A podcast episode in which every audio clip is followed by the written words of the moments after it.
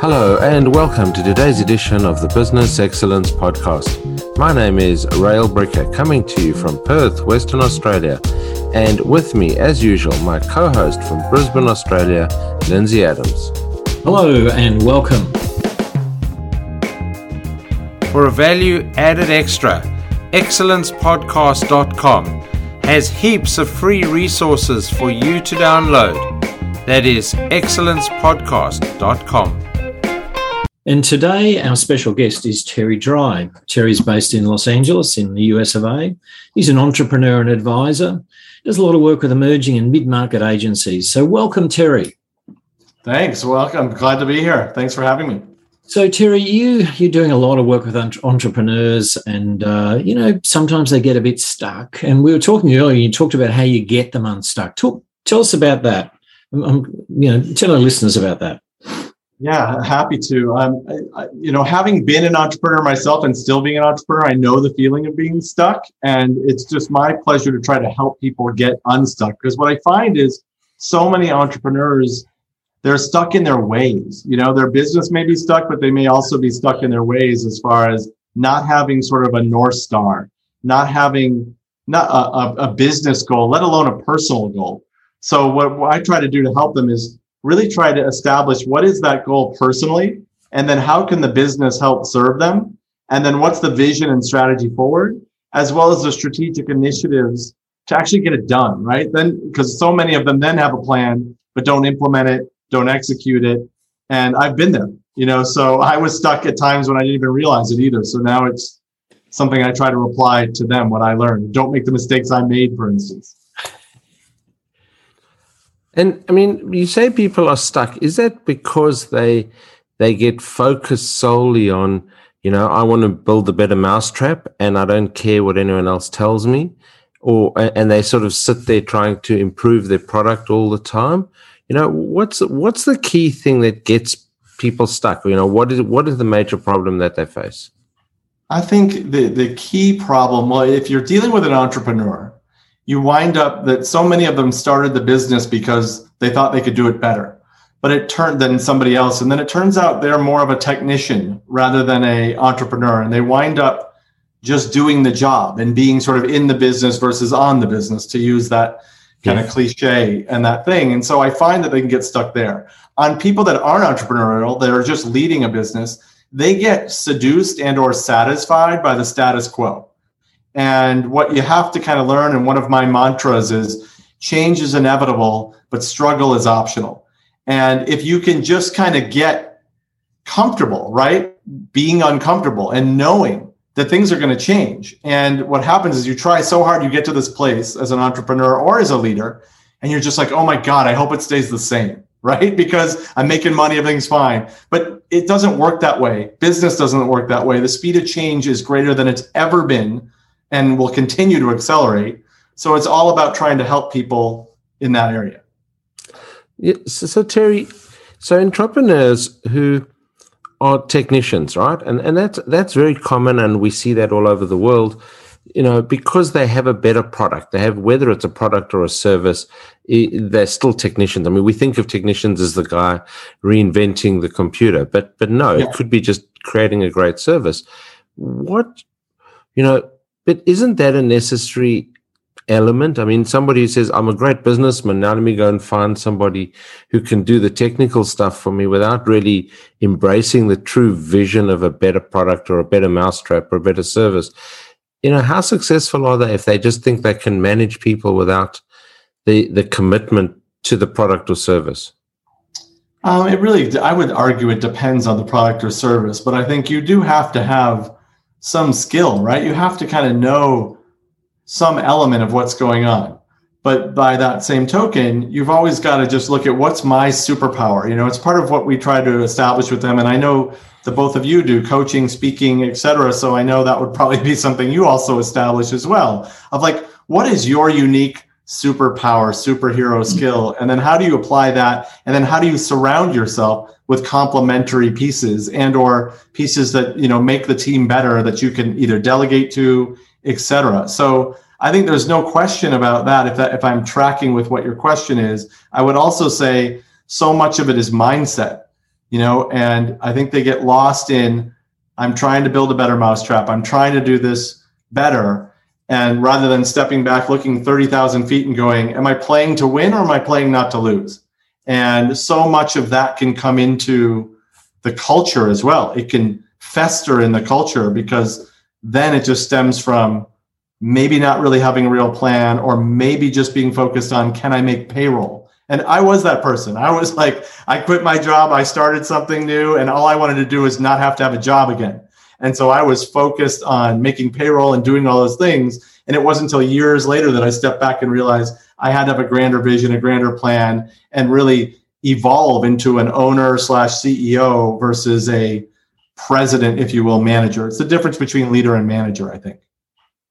Yeah, I think um, the grander vision, grander plan that really that really appeals to me. But I just want to circle back for a second. I love that little quote you slipped in there before. Change is inevitable. Struggle is optional. I love that. That's um, that's a really nice uh, and really nice uh, piece of advice. I think so. If if change is inevitable and struggle is optional, then how how do you move forward? I'm assuming that creating business goals, maybe aligning them with your with your personal goals w- would be a strategy there. What What are your thoughts around that? Yeah, we have a whole process we try to put people through, and it's exactly that, Lindsay. It's it's, it's you're trying to first establish what's your north star, and what I found is, and I did this myself, is so many people just jump to, well, this is a north star of my business. This is what I want to do. This is what I want to achieve. This is where I want to go. This is how much money I want to make. This is my exit strategy, and they totally skip the part of what's the goal for me as a person? Why am I doing this? And am I setting up a business to serve my life or am I now going to be a servant to my business? So you try to establish for us what are the personal goals? Then it is how is that North Star set and how is it serving those personal goals? And then it's the about the plan and the vision and the strategic initiatives on how to implement it. And that's sort of a rough version of our process to take people through and really help them get the outcomes they really want, not the ones they think they should want or that the business should want, but what do they really want? So, so you, you mentioned something in there about people, you know, have this goal of I want to exit at a certain point or I want to, to, to do something. I guess, how do you know when it's time? How do you know when, when you've done everything you can, it's now time to walk away and, and either not be involved or sell it or change the business or you know become the you know let professional management come in? What what what should be the time when you make that decision? It's so hard right? I mean so many people and I, i've gone through it myself on a few of my own businesses and some of the people we advise. It is not easy and i think when it's something so close to you and sometimes so personal to you it's hard to make that decision or to see it clearly so i would say how you know is it's a couple things. Is it aligned with your North Star vision and your plan? How are you feeling about it? Right. Like for me, at a certain point, I'm like, I'm over it. Like I did it. I, I got where I wanted to go. And now I'm not bringing the same energy and appeal that, you know, that I was in the past. And it's time to move on. And then it's about like step back and look at the marketplace. You know, I had this with my like the market could be changing and your window for an exit could happen sooner than you like, later than you like, or you may have missed it, right? Like, and so it kind of pairing back to what's your vision, what's your plan, mixing that with what's the marketplace right now, what does it do, and what is your real goal? I mean, I had this with my first business. I didn't want to sell it, but I had to. We were in social media marketing, we were growing. All of a sudden, it went from being this little secret that we knew to something that was huge that all these other companies were doing. And I recognized quickly, it was like, oh boy, I thought I knew this secret. Well, it turns out everybody has now figured out this secret. And if I don't sell to this bigger company, we're going to get stuck. We're going to be flat. Versus if I wanted to keep growing, I needed to be part of that bigger entity. And so, in my particular case, the first time I sold a business, I didn't necessarily really want to, but I knew I had to. I knew it was the right thing, and it totally wound up being the right decision. So, you mentioned the magic word there. uh, well, pivot. You know, we, we've heard a lot of this during COVID, people pivoting. Um, when you know, when you're faced with a problem or a challenge, is it is it sometimes you, you either get out or, or you turn in a different direction and do something different within the same business? What's what are your thoughts around that? Well, you know, we've all seen it a little last while, but I look at it uh, to frame your thing back, Lindsay, is every problem is an opportunity, right? And if you look at it that way and you have a growth mindset, then you start looking at where can I pivot? Where should I go? And at the end of the day, if you're solving a problem and you find a problem to solve, then you're probably in a good spot as a business. But what I find too often when people try to pivot, it's either something's happened to their core business or they're trying to solve a problem that maybe somebody else has already solved. And that's kind of one of the rules I always say is don't ever try to solve a problem that someone else has solved. Um, try to be resourceful, maybe partner with that person and pivot in a different way with partnerships, but don't try to do it you know all on your own. It's troublesome. And in this day and age i don't think you need to either. Um, so those are the different things that i look at. So you're saying that we should all be in a partnership of some kind? Is that was it the message? I think in, in business it is very very advantageous to be open to partnerships to networks to relationships. I think it is a critical piece of business today. Um, certainly there are some businesses now that don't lend themselves to that. But I think more and more you have the opportunity, and, and let me frame it a different way. It could be with a different company, or it could just be a partnership with a freelancer, with somebody that is offering you a good or a service that maybe you didn't have access to, or you didn't think you had access to pre COVID, if you will. And now you look at the landscape a little differently of, wait a minute, everybody doesn't have to work nine to five in the same building. And I might be able to get a very specific expert who can do this one thing better than anyone else and I can hire them out as a freelancer and I look at that as a partnership. And I encourage a lot of the companies we work with ah. to really think differently of you don't always have to hire the person or have to have the overhead. And then beyond that, networking, you know, with partnerships. For instance, I was running a SaaS business and we were trying to raise millions of dollars to build something that somebody else had already built. And I'm like, well, why would we do that? Why not partner with those people, see if we can license the software, we can all get further faster. And it's that kind of mindset that I think needs to be sort of adopted more um, the way we are today, where we sit in 2021. Okay. That's interesting because, you know, most people or a lot of entrepreneurs that I meet come up with this almost power hungry trip of they need to own they need to own everything. They need to own the IP. And and giving up that control is probably the hardest thing. Like giving, you know, as you said, partnering your SaaS business and someone's already got the software, just license it and use it. As long as you don't get dropped along the way, obviously that's a different issue. But how how important then is all these things to do with aligning your personal goal, your personal why, with the business why? How how effective can you be if they aren't aligned? Oh, that's a great question, and it's um, I would argue not very effective, right? Because you, and I've been there. I've I've run a company that maybe wasn't my personal goal anymore, and I was doing it for a different reason, and it's just not as successful as when those two things are uh, congruent, right? You need them in sync, and it's very difficult to be successful because you're kind of faking your passion, right? Or you're faking the energy. And that can go so far. I've been there, I've done it, but it can only take you so far. And when you're really in line, it doesn't feel like work, right? It's you're out there doing something that you're passionate about that's probably, hopefully, helping the world in some way or helping the world of business in some way.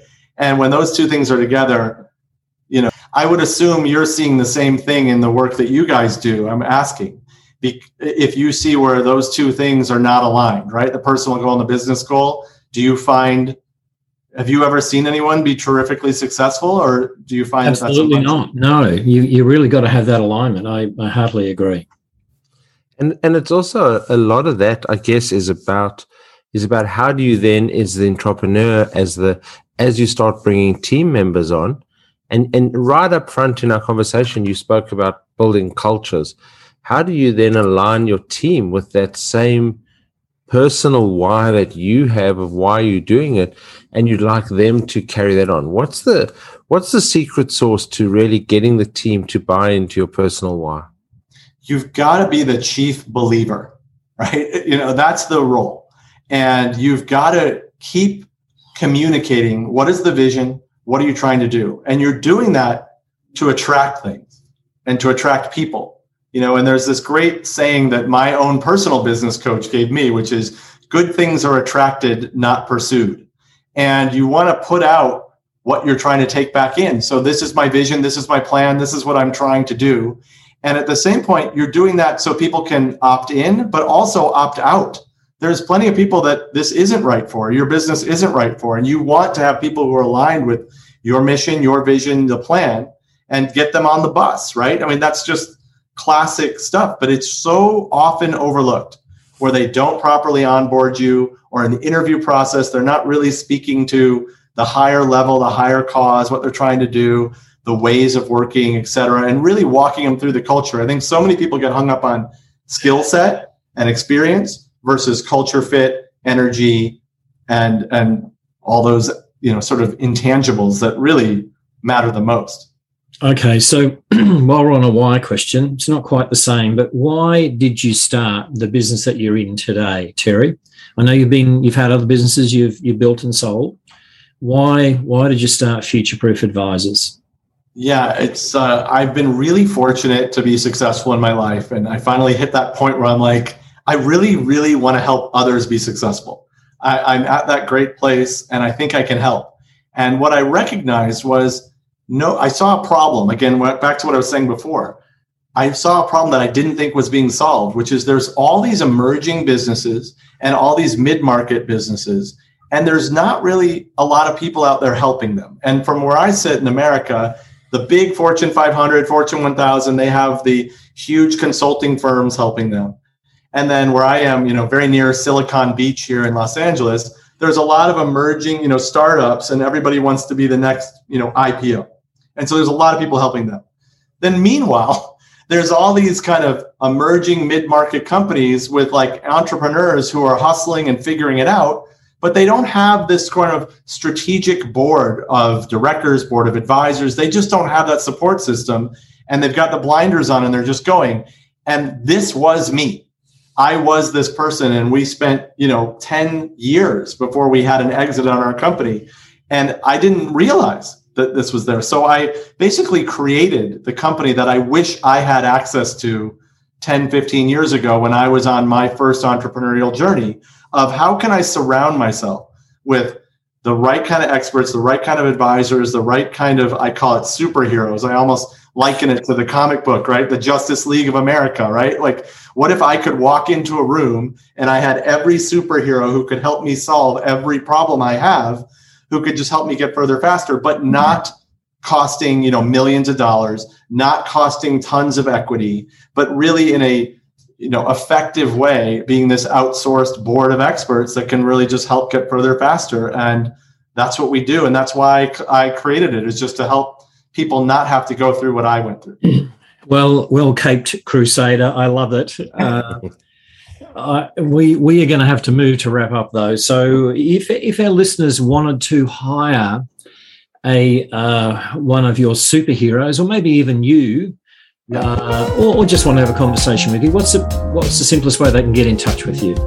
Yeah, the simplest way is to go on our website at www.futureproofadvisors.com, or you could always send me an email or find me on LinkedIn. Uh, it's all there, and these are easy ways to find me. Excellent. Thanks, Terry. Thank you, Terry, and thank you to my co host, Lindsay Adams. This is Rael Bricker signing off for another edition of the Business Excellence Podcast with a reminder to pop along to www.excellencepodcast.com where you can download a number of free resources to help you on your journey to excellence.